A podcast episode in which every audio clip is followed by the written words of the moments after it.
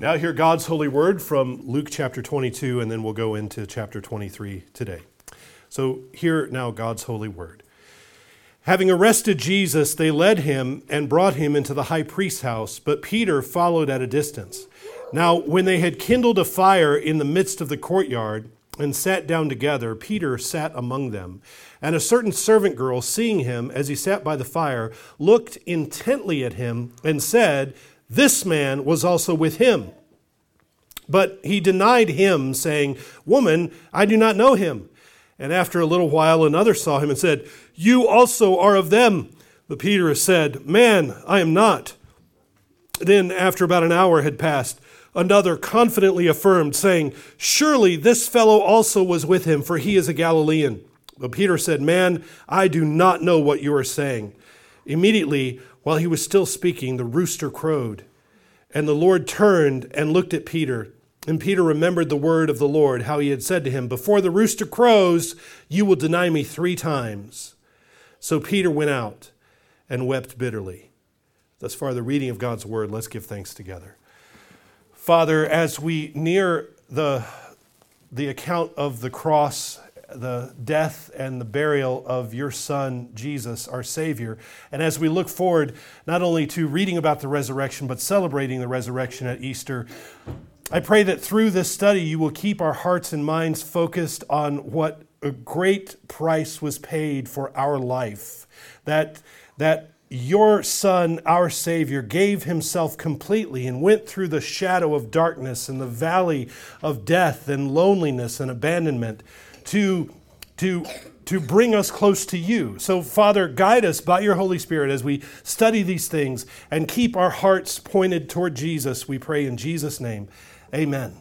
Amen. People of God, I don't have to tell you, you know it for yourself, beginnings are exciting. Whether you're talking about the beginnings of a new effort, the first days of a new enterprise, the first miles of a family trip or a family vacation, the implementation of a new plan is usually attended with energy, momentum, hopefulness, optimism. It's great. It's wonderful. It's glorious to start new things. Starting new things is exciting, but sustaining that momentum is incredibly difficult. In fact, to be faithful, to stick to your plan day in, day out, through setbacks, through discouragements, through disasters, to stick to it requires more than just good feelings and optimism. You have to have strength that comes from somewhere outside of yourself. You really have to have the strength of God's Holy Spirit. You have to have deep wells, deep reserves of fortitude and discipline and principles. You have to have the sense of purpose that sustains you despite what you're feeling at the moment, despite what critics may be telling you, you persevere. You know how difficult it is to sustain good things because you've experienced it in your own life. You've seen it in other people as well. You've seen someone's resolve go from strength to silly putty. You've seen their resolve melt. And maybe you've experienced it yourself. I trust all of us have. It's so easy to come up with examples in church life. Someone will say, "Hey, I've got a great idea. Let's get together. Let's pick a weekday and let's get together like 6:00 in the morning and we'll read the scriptures together and we'll pray before work. We'll just, 30 minutes, 45 minutes. We'll get coffee. We'll pray. We'll study together and we'll encourage each other." Well, great. That sounds wonderful. Let's go. And then you do it. And week one, you've got a really good crowd. I mean, you've got a really good group of people. Some people who typically don't do things outside of Sunday morning even will show up. And you think, "Oh, wow, this is really wonderful." You have a great time. You have good discussion. It's very encouraging. Week two comes and it's pretty good. You lose a couple. They, this guy had this and that gal had this other thing. And you might have picked up somebody else, but it was still great. Week 3, you might have half of what you started with. Week 4, it's you and the pastor, right? I mean, that's the way it typically goes. What sounds so good on the front end, what sounds so delightful becomes a chore. It becomes difficult to sustain. Ecclesiastes 7:8 says, "The end of a thing is better than the beginning." But I ask, how many people are actually around at the end to see how good it is? To see that the end of the thing is better than the beginning. And you see this on a bigger scale and in many ways a more tragic scale with some families as they mature and as their children grow up. With your first children, you're always so militant about schedule and diet and discipline and everything that you're going to do to raise these kids right. And you're so earnest, you're so determined with the right education and schooling and schedule. And you've seen families like this who are champions of Christian education. They make sacrifices to see that their kids are raised in faithfulness. No compromises with the first children. And then the second, third, fourth kids come along and they start to waffle a little bit. They make compromises. And by the time you get to the baby of the family, the parents become just tired. You just get tired of fighting the good fight. They're spent, they're worn out. And what was once so important now is just peripheral. In fact, you find them arguing against their old positions just because they get worn out. It is so hard to sustain good things. Now, I'm thankful for the many exceptions we have to that, but you've seen it, and we've seen it enough that you need to be conscious of it for yourself and for your own family. In the beginning of things, we all sign on in honesty. We really do want to be faithful at the start. We really want to please the Lord Jesus. At the start of things, when we sign up to join the gym, or we set a new diet, or we set a new discipline of study and prayer, we have every intention of seeing it through. We have every intention of finishing what we started. But the weariness of the daily grind, the constant war against the world and the flesh and the devil, it drains our intentions, it drains our energies, it drains our enthusiasm. So if we're really honest with ourselves, when we read about Peter and his struggle on the night of Jesus' arrest, we can sympathize with Peter. We may sympathize secretly, but we can sympathize with him as he denies even knowing Jesus. To this point in Peter's life, he's been carried along in a wave of excitement. There have been miracles, there have been crowds, there's been wonders, there's been stimulating debates, astonishing teaching. All of this, plus loyalty to Jesus, his friend, has taken him this far. Where even just a few hours before this, he was willing to defend Jesus with a sword, knowing that he might be giving up his own life in protecting Jesus. But as these events of this evening unfold, all of Peter's resolve is sapped quickly. And now we see a man who's just giving up. He's done fighting. And you and I look at that and we say, oh yeah, boy, I know that feeling. I know exactly what that feels like. That's what happens. Yep, I get it. I know what that's like. And we see it with the people of Jerusalem too. When we watch the people of Jerusalem, we see their enthusiasm and their energy flag, and their energy and their enthusiasm turns to contempt for Jesus when they see another Messiah who in their minds doesn't live up to their expectations, and he's just this other failed revolutionary, and they turn against him as well. Well, let's see these events unfold and hear what the Spirit says through the Scriptures. Earlier that same evening, when Jesus sat with Peter at supper, remember, Jesus told Peter that this would happen. Jesus told Peter, you're going to deny me 3 times before the rooster crows tomorrow morning. And now, after all of the events of this crazy night, so far Jesus has been betrayed by Judas. Jesus has been arrested by the temple guards in the garden by dark of night, and the other apostles have fled the scene. Now Peter alone stands outside the high priest's house. Jesus is being questioned and mocked inside the house of the high priest. Peter is in the courtyard with the servants and the others in the chilly night, in the spring air of a cold night. They're warming themselves by the fire when Peter is recognized by a girl, and then a man, and then another man. Each time he's recognized, they see, oh, we've seen you, and you're around Jesus. In fact, you're pretty close to him. Every time we see Jesus, we see you. Every time someone recognizes Peter, he escalates his denial. he doubles down each time. We read it a few minutes ago. First, when he's asked by the young girl, he says, I don't know Jesus personally. And then he denies that he's associated in any way with Jesus' followers. And finally, he denies that he has ever been a part of Jesus' ministry since the first days in Galilee. He's progressively throwing away his identity in and with Jesus. Everything that he's been working on these last 3 years, all the ways he's grown, everything he's seen, everything he's been a part of, he's just taken it off and he's just throwing it into the dumpster. He's just divesting himself of his identity in Jesus. And Luke tells us that there's time that passes in between each of these denials. It's not like three people come up to him at once and say, you know him, no I don't, you know him, no I don't, you know him, no I don't. There's a great amount of time that passes between each of these denials. So Peter has time to reconsider his position. He has time to remember the Lord's words about denying him in front of men, the importance of acknowledging the Lord Jesus before others. He's also forgot how the Lord has promised to sustain him in the midst of examination and accusation. And then, obviously, he's forgetting even that Jesus said that this would happen just a few hours before this. You see, once upon a time, Peter had a good beginning. He started out really well. He was willing to go with Jesus. He says this, I'm willing to go with you to prison and even to death. I'm willing to go with you, Jesus, everywhere. And now when he's confronted, he says, I was never with him at all. You see how he's flipped? I'm willing to go with you. And now he says, I'm not with him in any sense at all.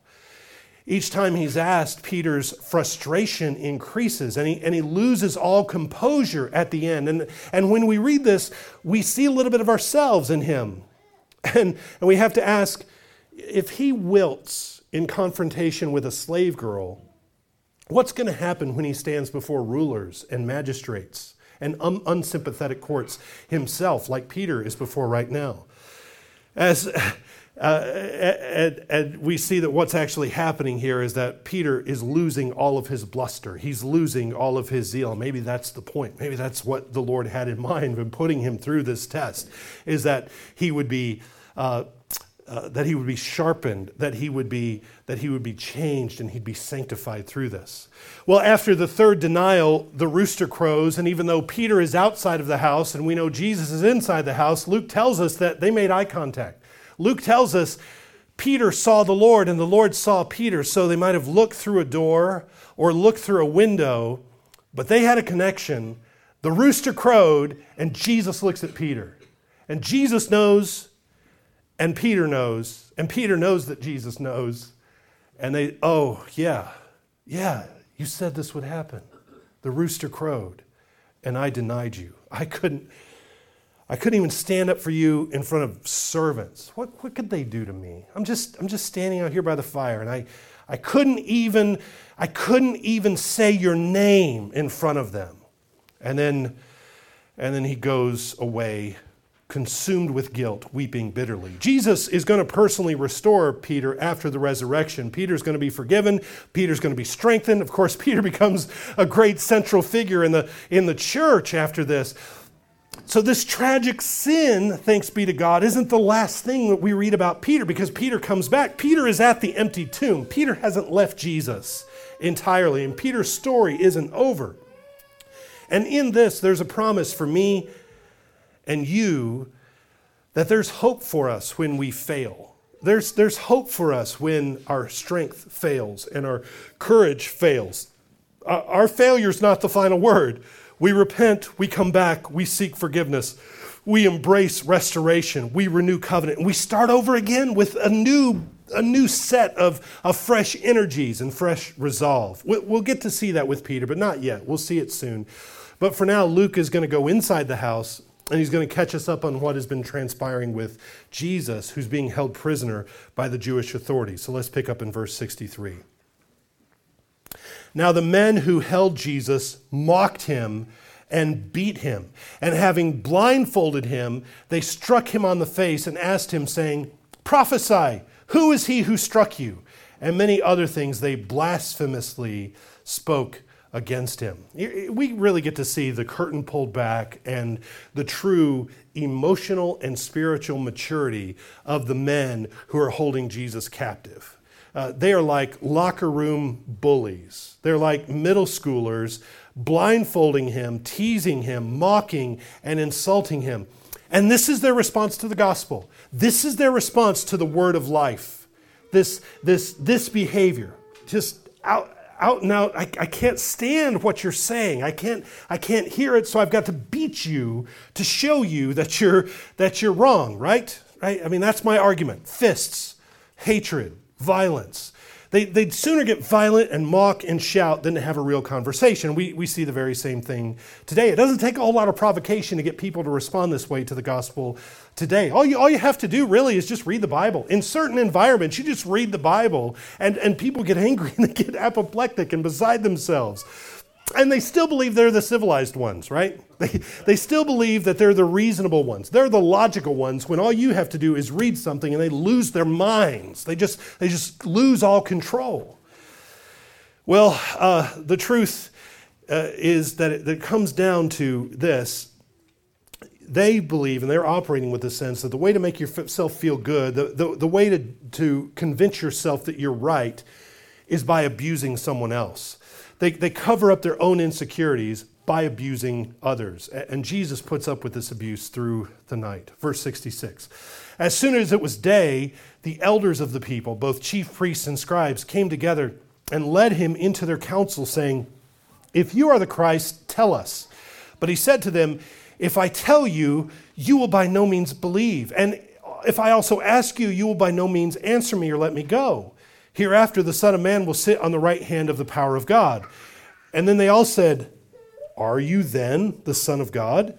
And he said to them, "You rightly say that I am." And they said, "What further testimony do we need? For we have heard it ourselves from his own mouth." As we head into the account of the trial of Jesus, we need to get a handle on the order of events here. First, there's a Jewish trial before the Jewish court, which is known as the Sanhedrin. That was what their court was called, where the chief priests are seeking to condemn Jesus according to Jewish law. And then once they get this worked out with the Jewish court, they now need to find out how we can get the Romans to execute him. How can we get the Romans to condemn him to death? Because that's not within our powers. We can't execute criminals.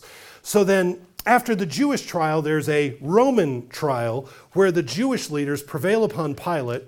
Pilate is the local Roman governor who's set over this territory. They prevail upon Pilate to sentence Jesus to crucifixion. And in between there, Pilate is going to try to pass the buck off to Herod, and Herod is going to pass him back to Pilate. It all sounds very orderly. It all sounds very, decent, right? I mean, we're just dealing with this in the courts, but it's a mockery of order. It's all a travesty of justice because it's a conspiracy. The Jewish leaders are so angry at Jesus, they railroad this through and they don't give up until they get their way. What's at stake for them is this. Who gets to define what Israel is? Who gets to define Israel's identity? Who gets to say who we are, what the kingdom looks like, who and what is importance to God's kingdom? And in their mind, Jesus gets all of this disastrously wrong. They feel threatened from every angle by Jesus. They think he's lawless. He doesn't care about God's law. He's too permissive with outsiders. He's too friendly with Gentiles. He's trying to undermine everything we've built. So in their minds, Jesus is already guilty. This court process is just a matter of cutting through irritating red tape to get him convicted and executed, because in their minds, he's already guilty. So you can see they're in full corner-cutting mode. They're in full efficiency mode when they don't call any witnesses before the Sanhedrin. There are no formal charges. There's no evidence presented. See, in a courtroom, then as now, you need evidence. You need formal charges. You need witnesses. But they don't go to any of that trouble. If they were sincere and if these were just court proceedings, they would have. But no, they just invite Jesus to speak, and they say, well, he'll probably just incriminate himself. They think if we can just get him talking, that's going to be all the evidence we need. But Jesus frustrates them even in this. They ask, if you're the Messiah, tell us. And of course, Jesus can't just give them a simple yes. Why not? He says, if I tell you, you're not going to believe me, because your understanding, your definition of messiahship is so different from mine. And you're so warped. We don't have a common vocabulary here. We're not speaking the same language. And so no matter how I answer you, you're not going to let me go. I mean, the fix is in. This is all a setup. This is courtroom theater. So Jesus lets him know, I'm not impressed and I'm not fooled. And I know what you're doing here.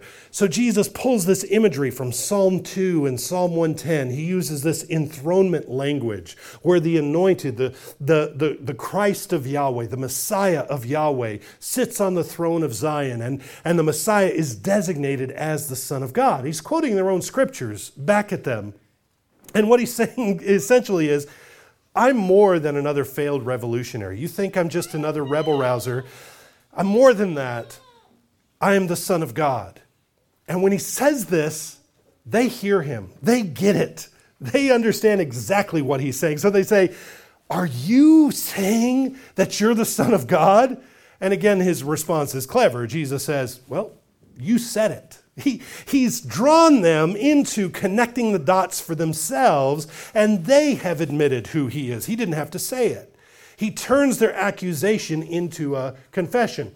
He speaks Bible, and they make the connection. They say, oh, wait a minute, here's what you're saying. They do the exegesis in their mind, and they say, oh, yeah, you're saying you're the Son of God. And he said, you said it, you said it, you said it. But they still don't believe.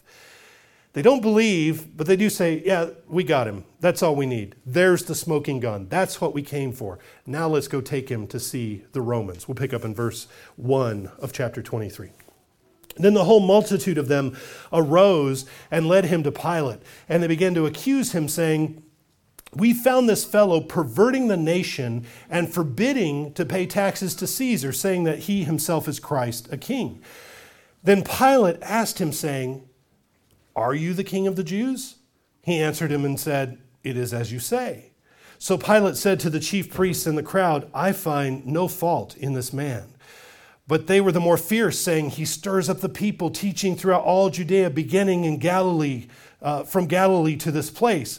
When Pilate heard of Galilee, he asked if the man were a Galilean. And as soon as he knew that he belonged to Herod's jurisdiction, he sent him to Herod, who was also in Jerusalem at that time. Now when Herod saw Jesus, he was exceedingly glad, for he had desired for a long time to see him, because he had heard many things about him, and he hoped to see some miracle done by him. Then he questioned him with many words, but he answered him nothing. And the chief priests and scribes stood and vehemently accused him. Then Herod, with his men of war, treated him with contempt and mocked him, arrayed him in a gorgeous robe, and sent him back to Pilate. That very day, Pilate and Herod became friends with each other, for previously they had been at enmity with each other. The accusers of Jesus bring Jesus before Pilate, and as they do this, they once again expose themselves as entirely dishonest men. They really don't have a concern for justice here. They take Jesus to Pilate, and they bring two charges. He is perverting the nation, that's number one, and number two, he forbids people to pay taxes to Caesar because he says that he is king. Now let's unpack those for just a second. He is perverting the nation. What does that mean? That's wonderfully vague. You can take that to mean whatever you want. That's not an argument. I think that's an assertion. There's no substance to that. Jesus has been perverting the nation. How? Just saying something doesn't make it true, right? If I say you're a dummy, that doesn't necessarily mean you're a dummy, right? I mean, if you can just say anything, right? You just level accusations. You understand that doesn't make that true, right? It seems like that's all you have to do now in our culture is I could just call you a Nazi and you are one. You think you're not one, but you really are because I know you better than you know yourself. You are a fascist. See, you all you know, you're fascist. Why? Because I said you are. That's all it takes. You are racists. You know how I know that? Because I just called you one. And that's all you need. You just throw out assertions. Well, that's what they're doing. Christians do this to each other so often. And it always comes in kind of this gentle, you know, like I'm trying to correct you here, but it looks like, you know, this kind of thing where you do this too much or you do this not enough. It's this vague too much, not enough. What are you talking about? You watch too many shows. Well, what's the right number of shows? Can you give me the right number? What are you talking about? You listen to too much of you know, jazz records, whatever. Can you give me the right number of jazz records? You know, it's this vagueness that they come against Jesus when they're just saying things that has no substance. You see what I'm talking about? It's just this emptiness. And then the second thing is, what's this about Jesus forbidding people to pay taxes? That's their allegation.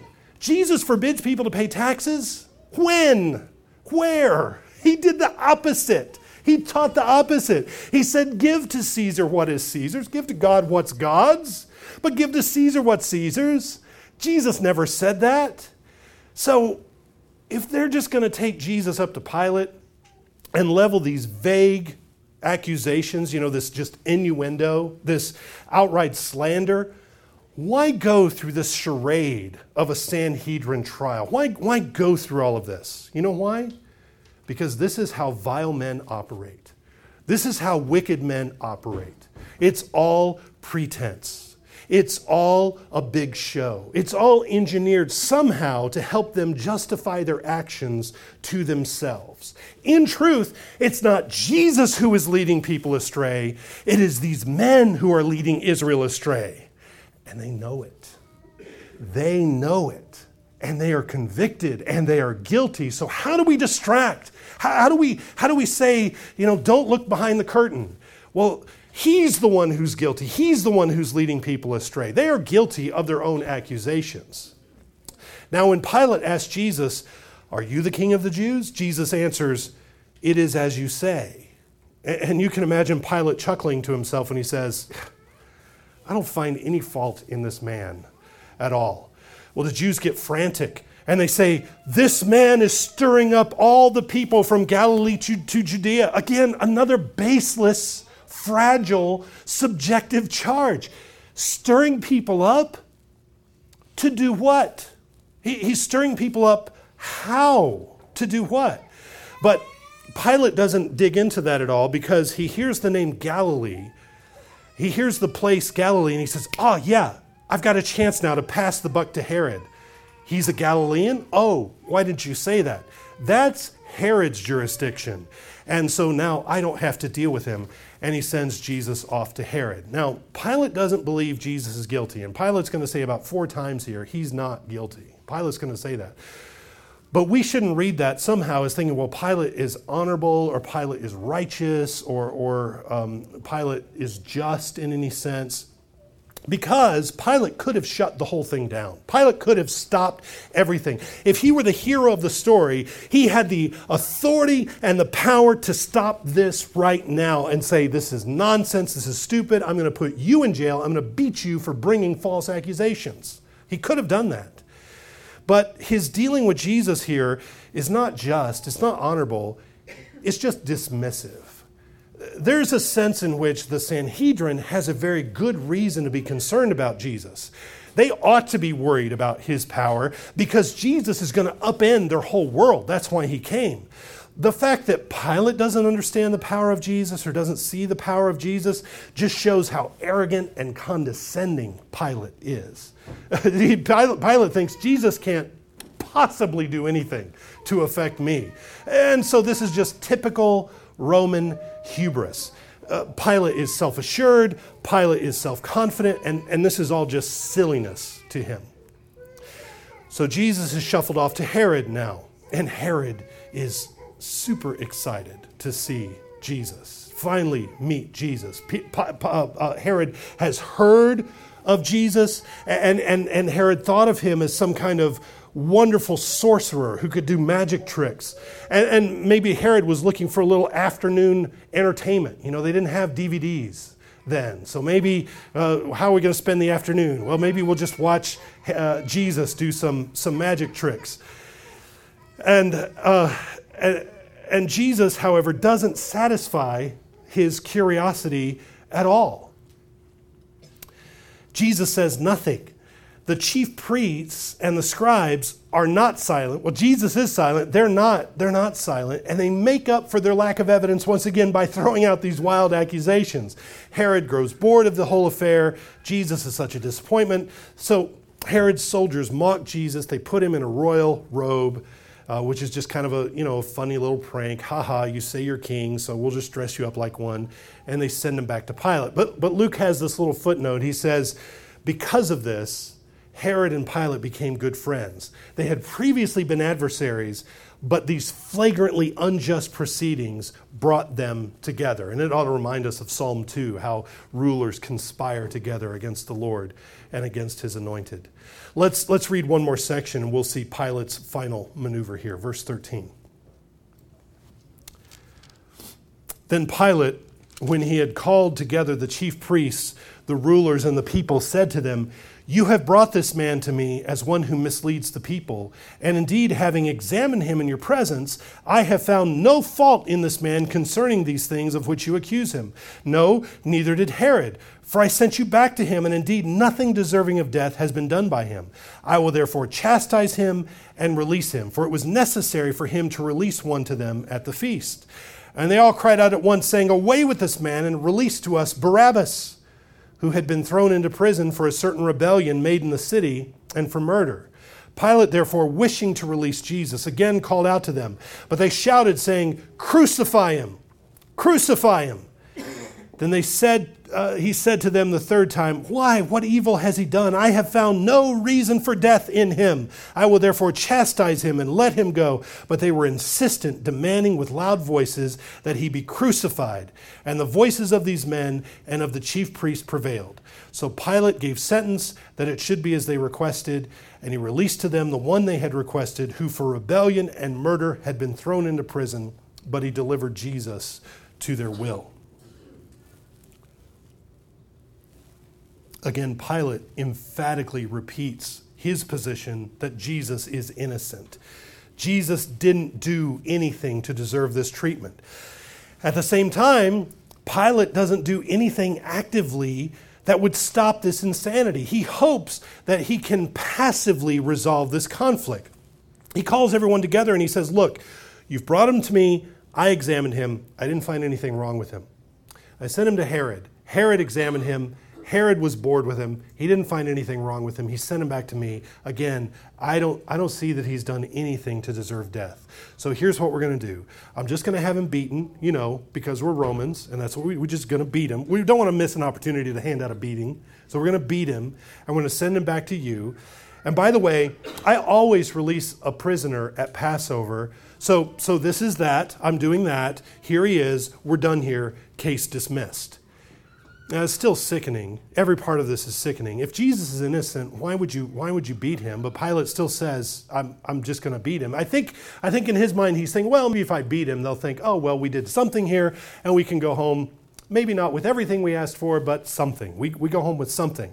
But you see, you can only appease insane, irrational people with insane, irrational consequences. You can only give them insane, irrational measures because they're insane and irrational. Reason doesn't help. It doesn't answer what they are looking for. And the point is proven when they don't like his conclusion. They only want one thing. They don't want him beaten. They want him dead. They want the execution of Jesus. So they say, "Release to us that revolutionary. You arrested somebody for murder and revolution a week ago, that zealot Barabbas.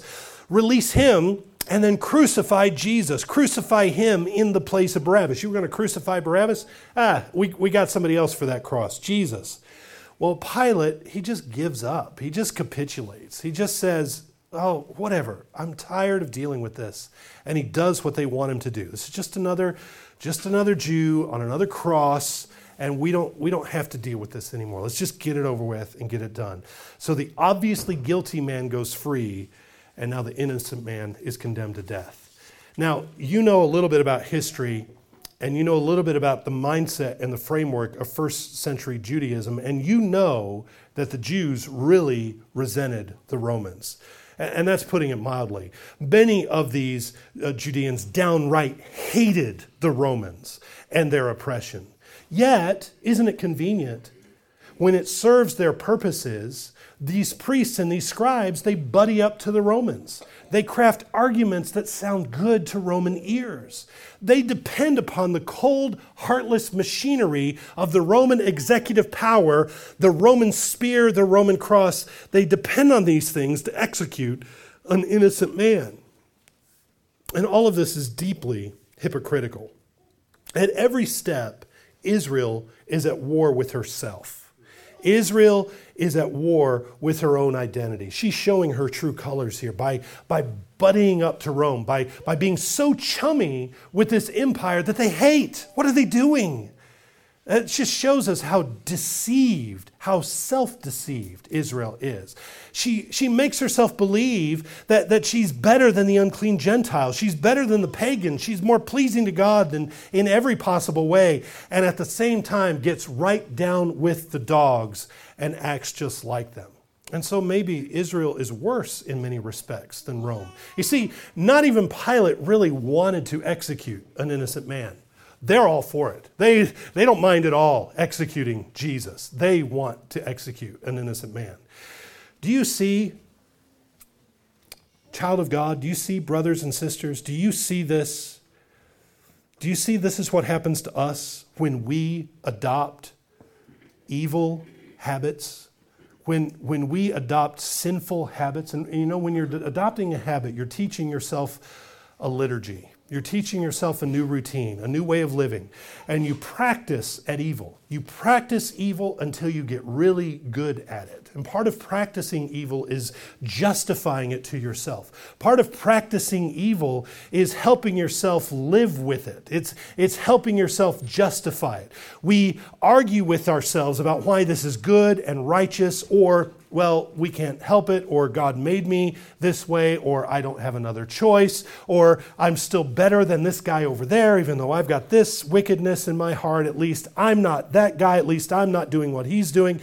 And so what we're doing is we're staging a war. We're staging a conflict against ourselves. We are waging a war against our own identity in Jesus, our own position as image bearers. This was the war that Peter was losing in the courtyard that night.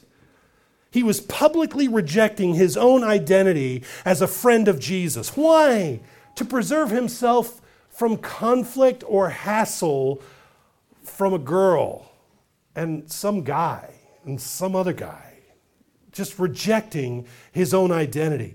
We do the same thing, people of God. We're doing the same thing when we embrace wickedness, when we train ourselves to think like idolaters. We're denying Jesus. So what is warring right now in this part of your life? What conflict is being waged? What is warring in you?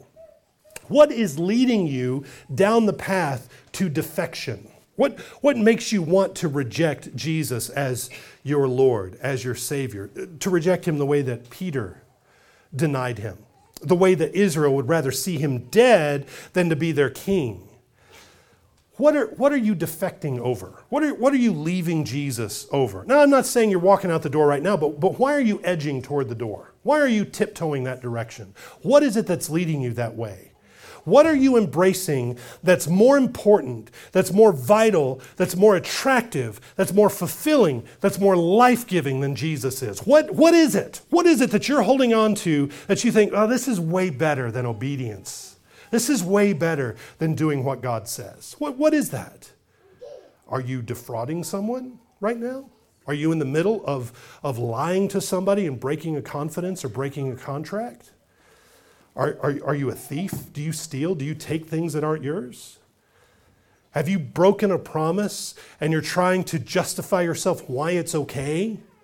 Are you bitter, and are you refusing to forgive somebody who really needs your forgiveness and who really needs restoration, but you're just Oh, you're just so hurt. Oh, you're just so offended. You can't grant forgiveness. And so what happens is that the devil has taken up a little foothold, and he's turning you into an accuser against that brother or sister, and you're okay with it. You're okay with this role. You're fine being an accuser. You're happy. What idol are you enshrining? Do you have an altar in your mind devoted to lust or to money? Are you a sluggard? Do you have trouble controlling your appetite so that you're wasteful with your resources and your time? What is it? Is it one of those? Is it something else? Do you also realize that you do not have the power within yourself to resist any of those temptations? Do you realize that you do not have the power in yourself to overcome any of those sins? That on your own, you're going to wash out, just like Judas did. Do you realize that? On your own, you're going to flake out completely. You're not going to knock down any of those idols. By yourself, on your own, you will repeatedly fall flat on your face. I can guarantee it. You know what, child of God? You need Jesus.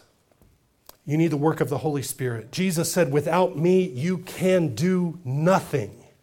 You will never thrive. You will never abound in life so long as you harbor idols in yourself, so long as you are at war with your identity in Jesus.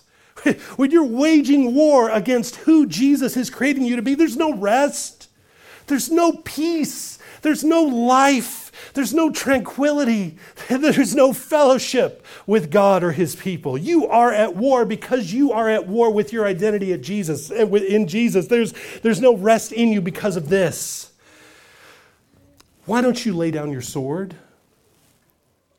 Why don't you repent? Why don't you repent of it? Why don't you let it go? Why don't you knock over the idol? Pray for God's Holy Spirit to fill you and strengthen you in the fight against those things that are killing you. Surrender to Jesus and now fight against the things that are killing you with Jesus. Israel fought against Jesus and they lost horribly. Bad. It was ugly. It wasn't even close. Stop fighting him. Stop warring against your identity in Jesus. Put away your sins and accept his free offer of grace and live and have peace and have joy and blessing. Let's pray. Father in heaven, we pray that you would guide us as you guided your servant Peter away from denial and back to yourself. You restored him, you uplifted him, you gave him an opportunity to confess his love to your Son. And so, Father, we ask for that same thing here. May we not reject our King the way Israel rejected her King. May we not reject our deliverer and war against him and crucify him afresh by harboring wickedness and idolatries that he is coming to destroy. So, Father, may we not harbor these things. May we not give them life, kill them in us, and lift us up by your Holy Spirit to new life. And we pray this in the name of our Savior Jesus. Amen.